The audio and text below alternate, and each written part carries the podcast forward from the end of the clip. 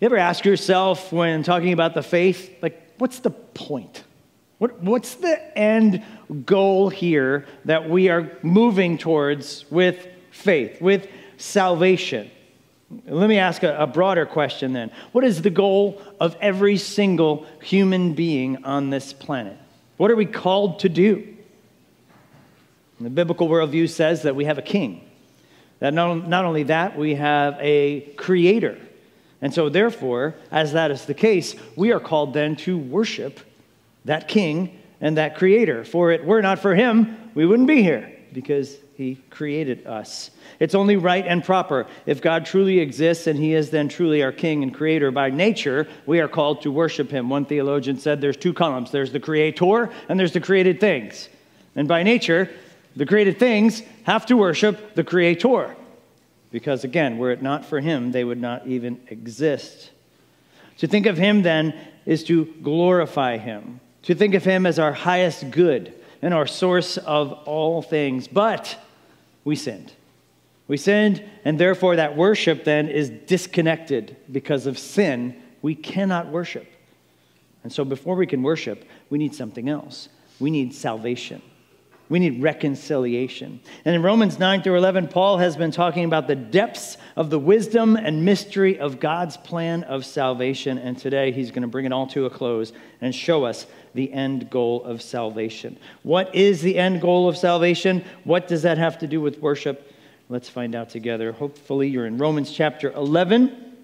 We have been rocking through the book of Romans. If you are visiting with us, that's what we do. We go through books of the Bible. We preach verse by verse. And hopefully the main point of my sermon is the main point of the passage. I don't go to a text, pull out, everybody's going to roll their eyes, five ways to have a happier Monday, and then try to find fifty-eight verses and pull them out of context to prove my point. No, the scripture has the point. My, my goal is to kind of reveal that. And let the Holy Spirit then do the work of applying it. Last week, we looked at how God works his global plan of salvation to bring all people to himself. What is the nature of God's people? We rejoice in God's global plan of salvation. We know we only become God's people because God has done so for us. And we know that we are to persevere in the faith that God has called us to.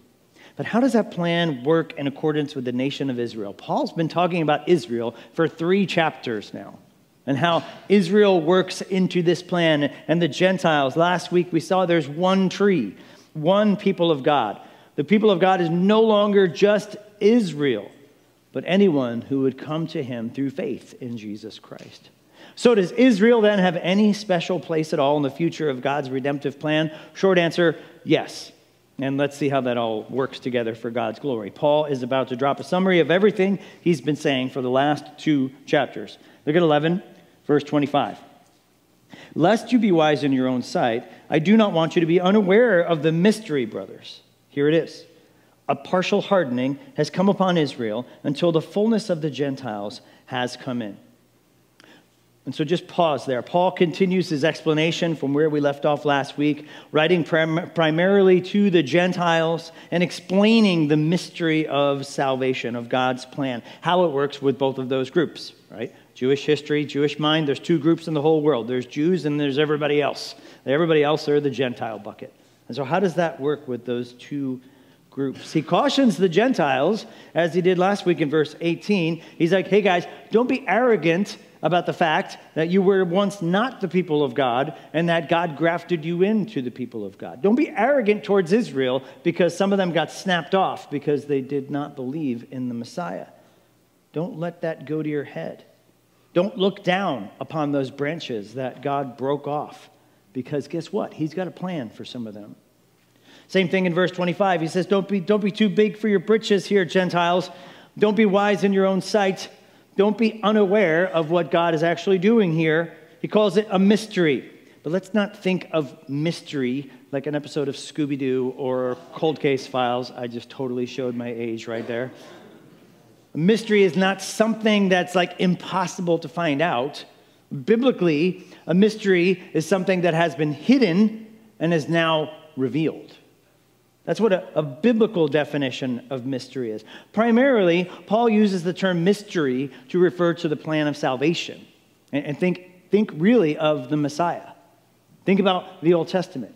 Think about being a Jew in the Old Testament. Who is the Messiah? Where is he going to come? What's he going to look like? When is he going to come? How do we believe in the Messiah? What is he going to look like? All of that is now revealed in Jesus Christ. Jesus Christ is revealed as the mystery. But Paul also applies this mystery to the plan of God for salvation in its entirety. He explains further, you see, Gentiles, here's the mystery. A partial or temporary hardening has come upon you guys, or come upon Israel, rather, until all the elect from all the other nations, the Gentiles, have been saved and thus revealed. So did you catch that? He says, here's the mystery. Israel has received a partial hardening until everybody else who is elect, all the other Gentiles, are brought in. That's, that's what the mystery is. That's what he, he wants them to keep in mind. Recall in verse seven, Paul said that the Jews who were still trying to obtain righteousness by obedience to the law failed to get it. But the Gentiles did. They received it through grace, through faith. The rest of the Jews, he said, were hardened. That's who he's talking about here. He's talking about those who were hardened in verse seven. He's talking about those branches that have been snapped off and are now on the ground from the tree of God, the nation of Israel. Now it turns out that there is a partial, temporary hardening that has come upon Israel. Until when? Well, until all the elect Gentiles, all who are actually God's people, all who are supposed to believe in Jesus Christ by faith, come to faith. That's what he said. All who are brought in. And then he drops a wonderfully confusing statement in verse twenty-six. Look at this. And in this way, all Israel will be saved. As it is written, the deliverer will come from Zion. He will banish ungodliness from Jacob, and this will be my covenant with them when I take away their sins. So the big, giant question here that has perplexed commentators and biblical nerds for generations is, what does he mean by all Israel? There's three main options. First, he means, or could mean, all Israel, meaning every single Jewish person, just because they have an Israel passport. Every, some people will go as far as say, every single Jewish person that ever lived, even the ones that are not living right now, will be saved. And then, okay, well, what if they refuse to come to Christ? Maybe some would take that view further and say, well, there's another way. God will provide another way for those Jews to be saved. I hope you will join me in immediately rejecting this interpretation. Paul has been completely clear that there is salvation in one and only one way. And that is through faith in Jesus Christ. And so we do not see this as every single person who is a Jew. In addition, we said last week that the current nation of Israel is not the same thing as biblical Israel. What we see on the news today, the geographic nation of Israel, is not biblical Israel. By and large, why? Because Israel has rejected Jesus Christ. So how can they be the people of God if they have rejected Jesus Christ?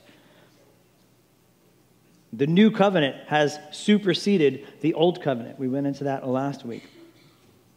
We also saw Paul previously telling us that not all Israel are actually legit Israel.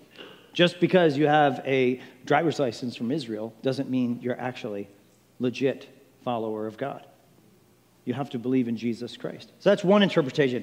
The second one means that all Israel means the elect from both Jews and Gentiles, which is a possibility.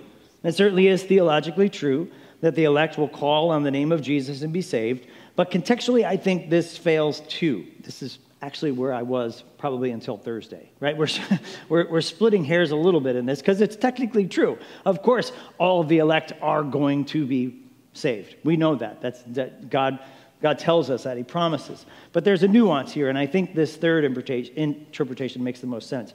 What Paul seems to mean here is that all Israel, meaning all in the sense of the majority or a very large number of Jews alive at a particular time, will finally come to Christ.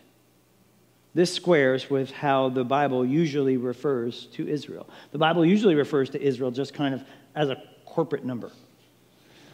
Commentator Douglas Moo puts it this way: all Israel, as the Old Testament and Jewish literature demonstrates, has a corporate significance, referring to the nation as a whole, and not to every single individual who is part of that nation. This is corporate solidarity here. So when the Old, Old Testament mentions Israel, it doesn't necessarily mean every single person in Israel. It means Israel, who they are. He goes on to give a couple examples. You might think, like, the whole country was outraged at what happened. Does that mean every single solitary person in the country was outraged at whatever might have happened? No. But the majority are. Um, another example he might give, um, everyone in America saw the game last night. Did every single person in America see the game last night? Well, probably not. We said they did, definitely not. But most America maybe did. I don't know what game there was, just throwing that out there. Maybe there was a sports ball game. I'm not sure. Excuse me. This is where the Old Testament comes in again. As is his custom, Paul cites the Old Testament to back up what he's asserting here. So he jumps to Isaiah fifty-nine, and we can read it in context to see where we are. Isaiah fifty-nine, starting in verse twenty, he says this, "And a Redeemer will come to Zion, and to those in Jacob who turn from their transgression, declares the Lord. As for me, this is my covenant with them, says the Lord. My spirit that is upon you, and my words that I have put in your mouth shall not depart out of your mouth, or out of the mouth of your offspring, or out of the mouth of your children's offspring, says the Lord, from this time forth and forevermore." You might not have noticed it, but Paul changes a few words here. And we've talked about this before. When New Testament authors quote Old Testament, A, most of the time they're probably not using the Hebrew anyway. They're probably using the Greek version of the Old Testament, so it's already a little off. But we also see that they have the freedom to change things. Now, this is really worth saying. Only inspired writers of Scripture could do this, right? We can't do this, right? We can't do this. Only inspired writers of Scripture can do this. So Paul seems to be making a deliberate change. And I'm sorry, but I'm going to have to pop in a Ricola because my throat is not cooperating today. I tried to turn it off, and I didn't turn it off, but I coughed. Sorry about that. What seems to be the case here is that Paul is morphing the prophecy of Isaiah as a proof that applies to the salvation that is happening for the Jews with this partial, partial hardening. And then many will be saved. Again, Douglas Moo helps us here. He says, Paul seems to be making a deliberate change in Isaiah to suit the new situation in salvation history that Paul has been reflecting on throughout Romans nine through eleven. Because Paul says, in Romans eleven, he says the deliverer will come from Zion. But Isaiah says the deliverer will come to Zion. And so Paul deliberately makes this change to show us what? Who's the deliverer? The deliverer is going to be Jesus Christ, who's going to come out of Zion. And at the end, we see what does this mean for the Jews? When will this happen? Well, if he says, when the elect number of Gentiles has been met in salvation. When is that going to happen? When are we going to know when all the people who are supposed to be saved are saved? At the end.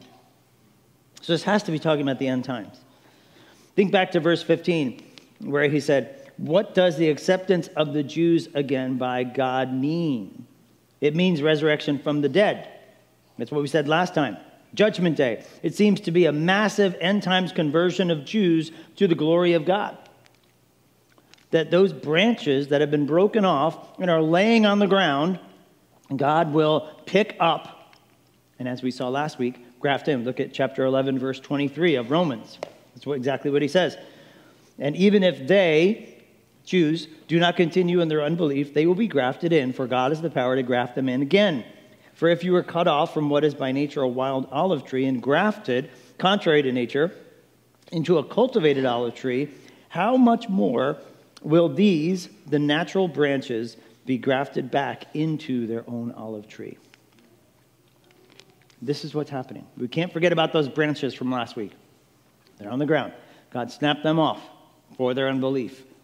What Paul seems to be saying here is that there will be a time at the end where the Jews will see what is going on, and it will cause them to believe. And a lot of them, we see. Not every single one of them, but maybe the majority of whoever is alive at that time. So here's the point, and you've seen it already.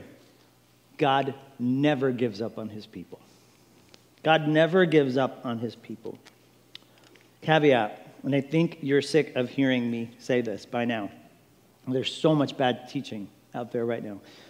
This does not mean, I am not saying that current geographic Israel in twenty twenty-three is the people of God. They are not, okay? They rejected God. The old covenant has been superseded by the new covenant. They are the dead branches that are snapped off on the ground at the face of the tree of God. But one day we might see. Who knows when this will happen? Who knows when this end will come? God in his mercy will pick up some of those dead branches, breathe life into them by faith, and as we saw last week, graft them into the tree again. That will happen at or near the end of Jesus' return. So we need to be praying that the events that we see unfolding before our eyes in the Middle East will do just that. They will serve to then bring Jews to a faith in Jesus Christ. Second caveat. Really sorry about this, by the way. Cancer, the gift that keeps on giving. Um, major caveat. I am not saying that the end is coming tomorrow. I don't know when the end is coming. I don't know. I don't think it's going to happen for another couple thousand years.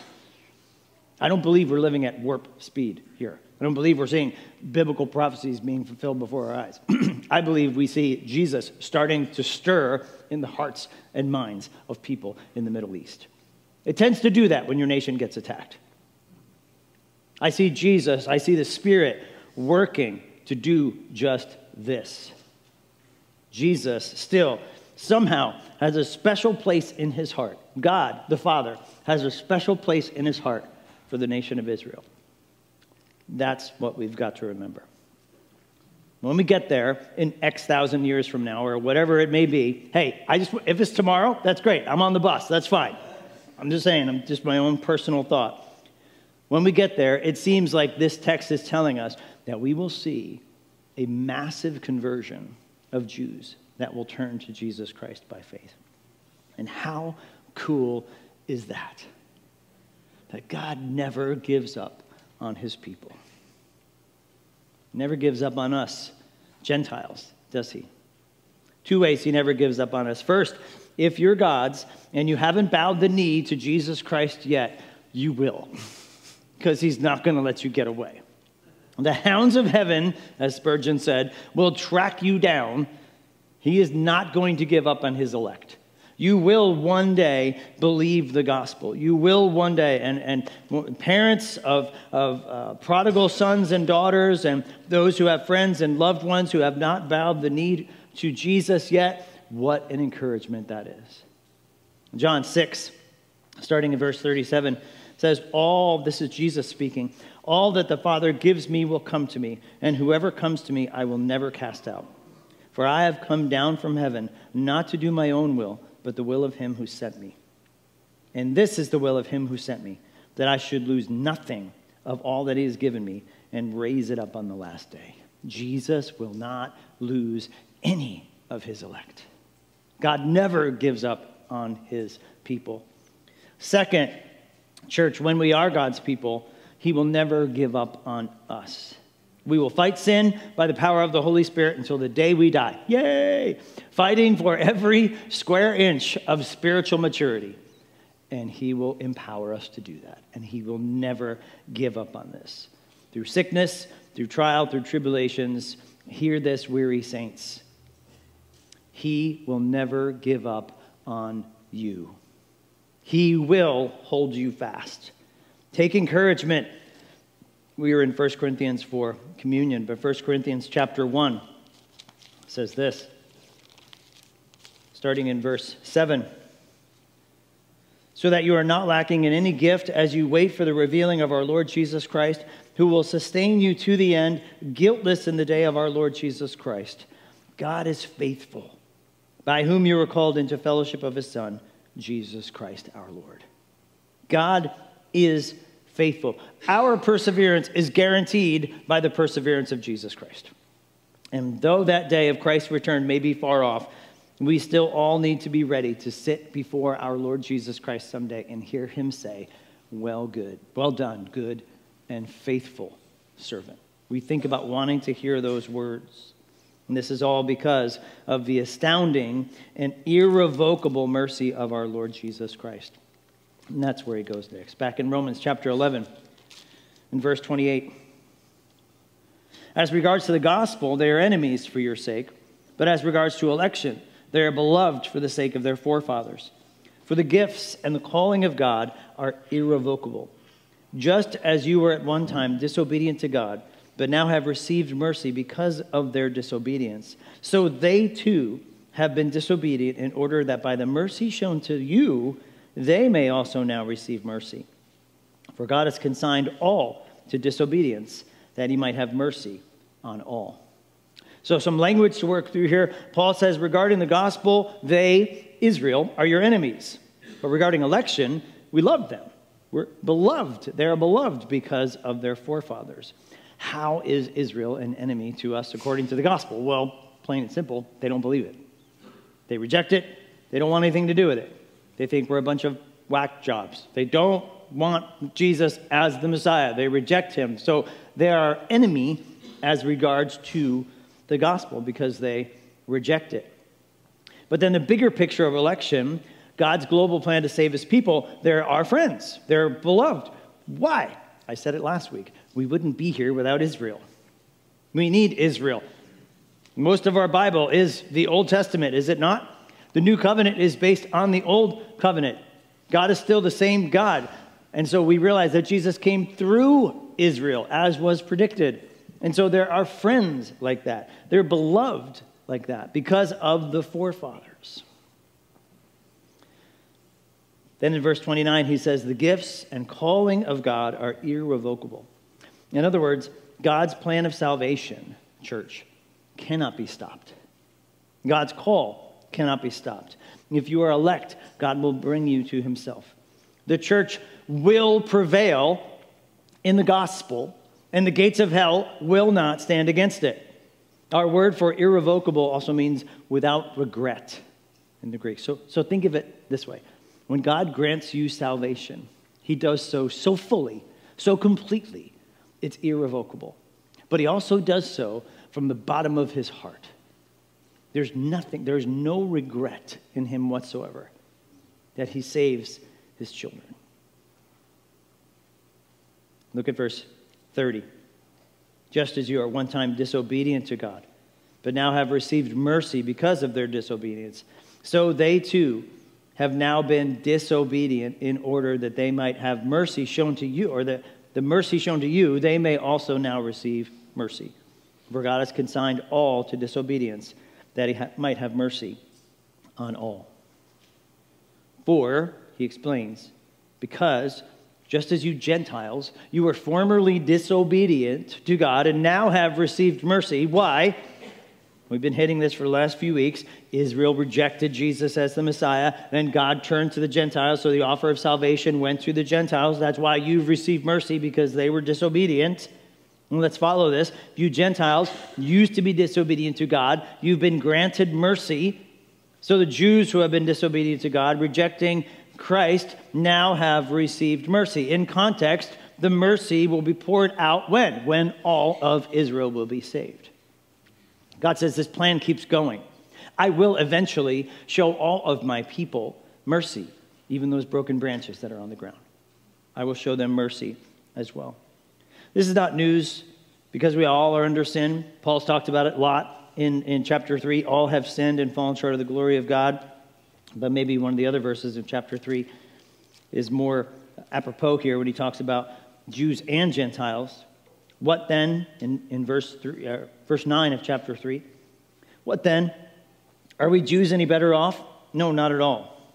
For we have already charged that all, both Jews and Greeks, are under sin. We're all in the same boat as humanity. We all were at one time disobedient.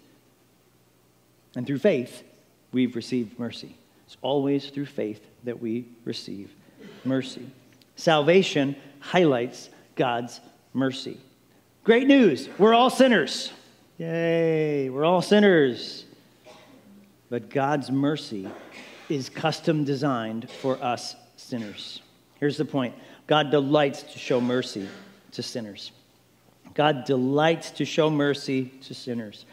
Last week at the conference that I spoke at, Pastor Ed simply said, God loves sinners. I don't know why. That just stuck with me. God loves sinners. Yeah, you can kind of pick that apart theologically. Let's, let's just leave it as it is right now. God loves sinners. He saves sinners. What a great thought. We shouldn't be shy to call ourselves sinners because God loves sinners and he loves to show mercy to sinners. If you're in Christ today, think about this. You were once in rebellion against God. You were once disobedient to him and his law and his rightful authority over you. But, but he has shown you mercy every day, church. That should be the banner that flies above our heads. We were once sinners that have been shown mercy. So then, we show mercy to others. Forgiven sinners forgive sin. Those who have been shown mercy treat others with mercy. Mercy is a big deal to Jesus.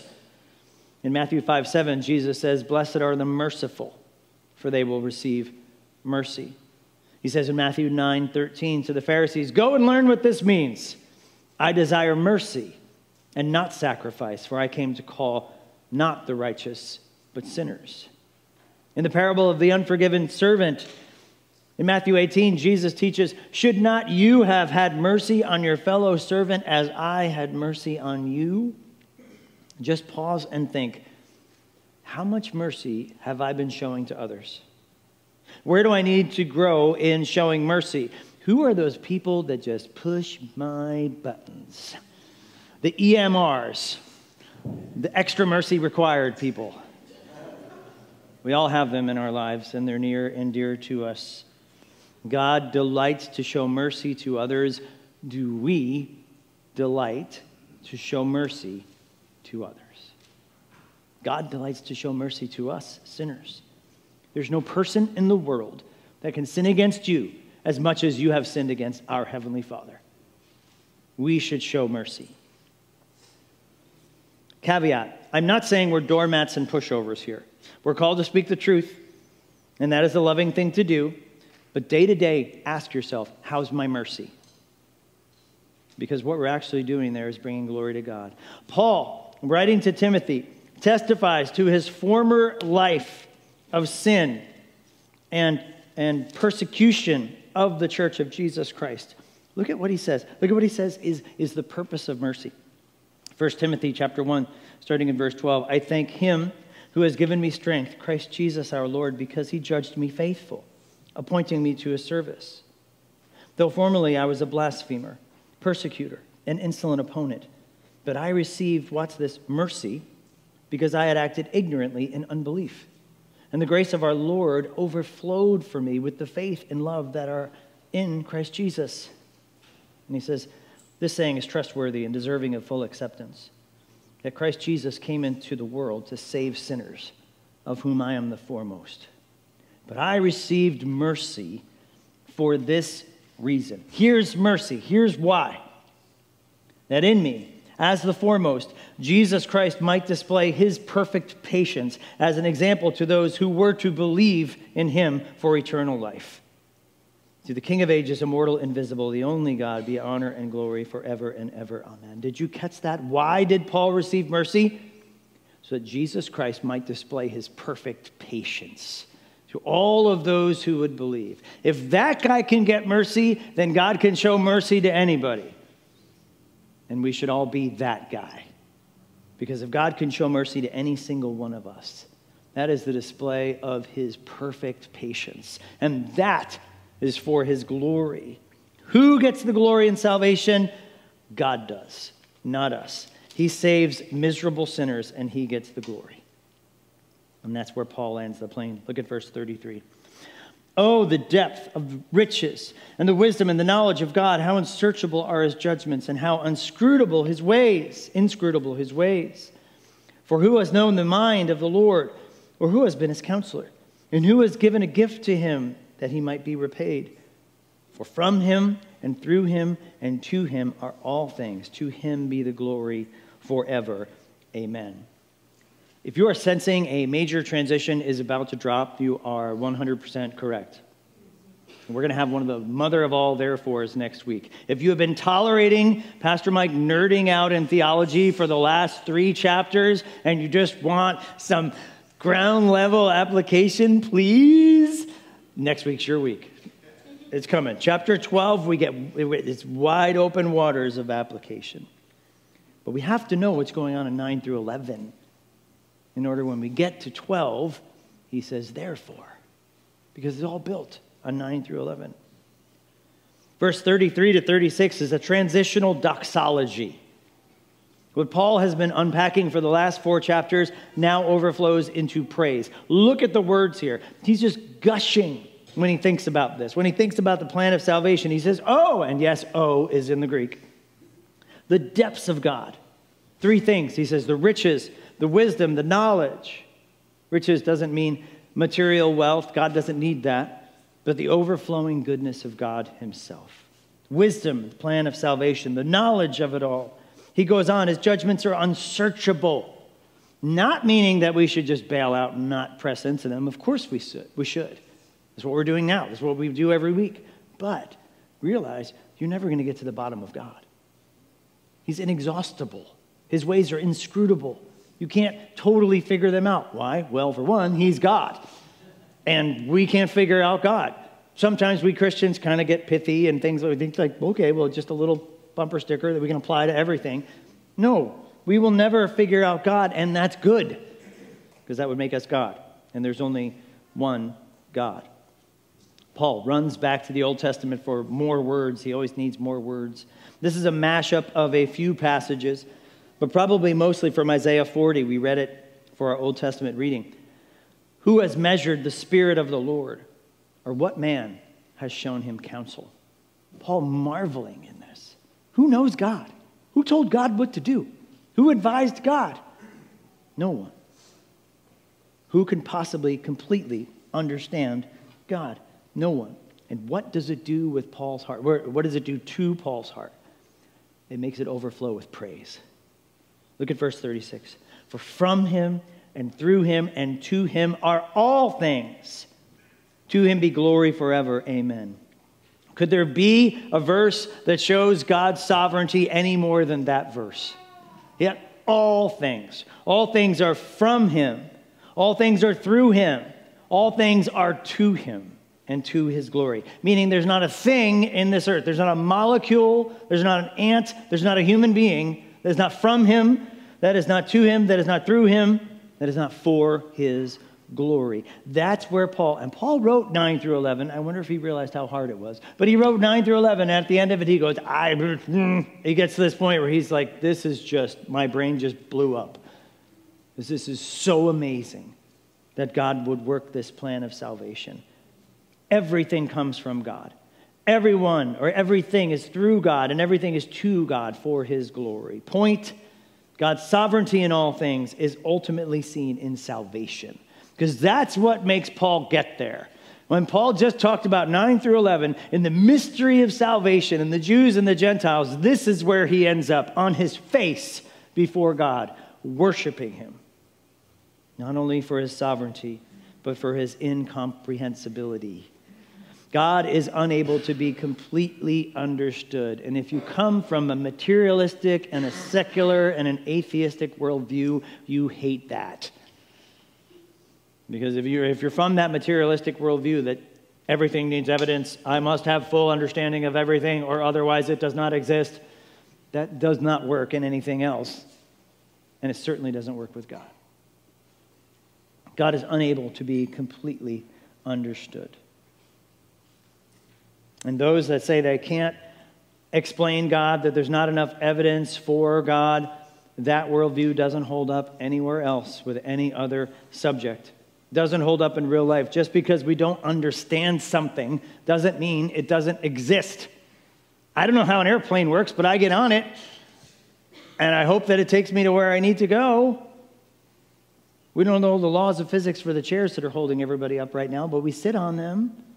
We understand these things. We don't have to understand everything to verify its existence.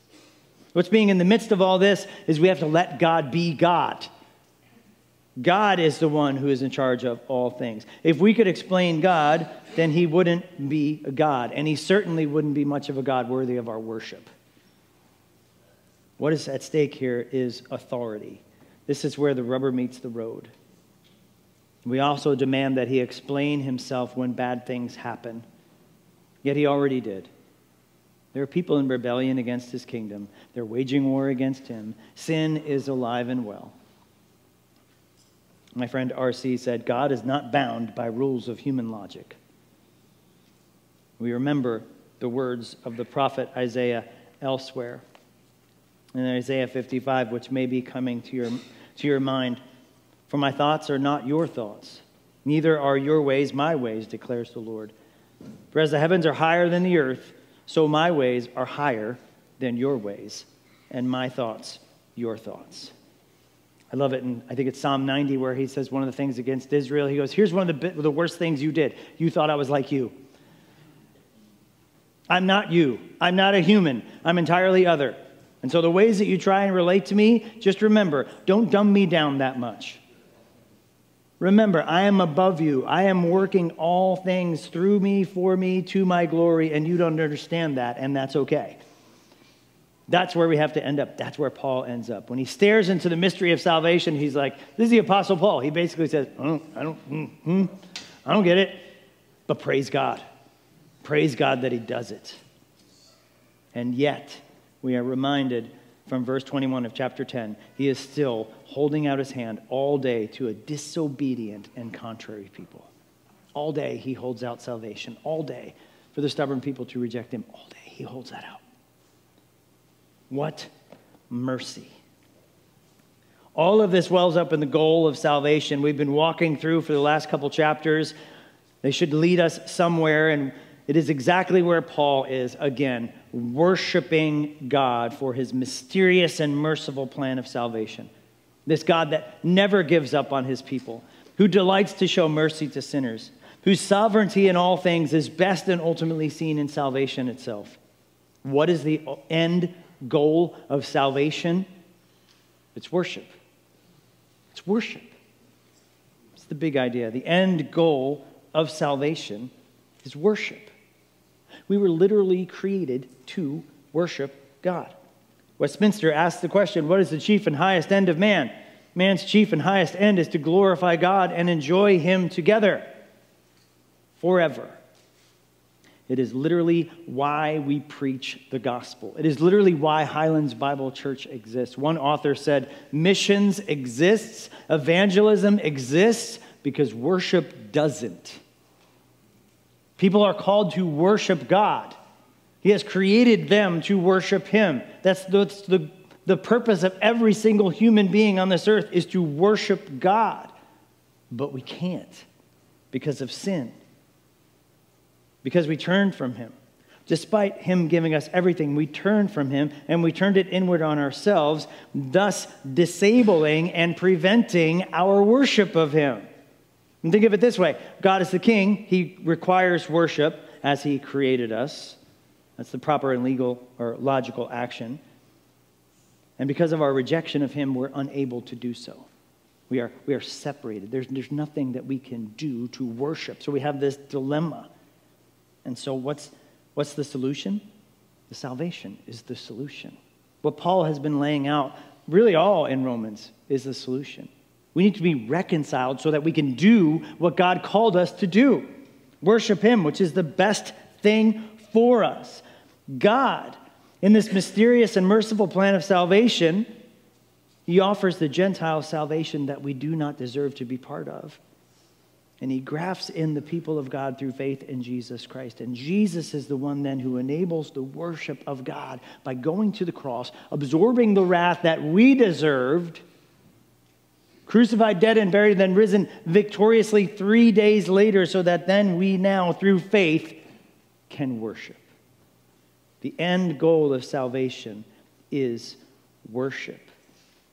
Oh, the depth of the riches and wisdom and knowledge of God.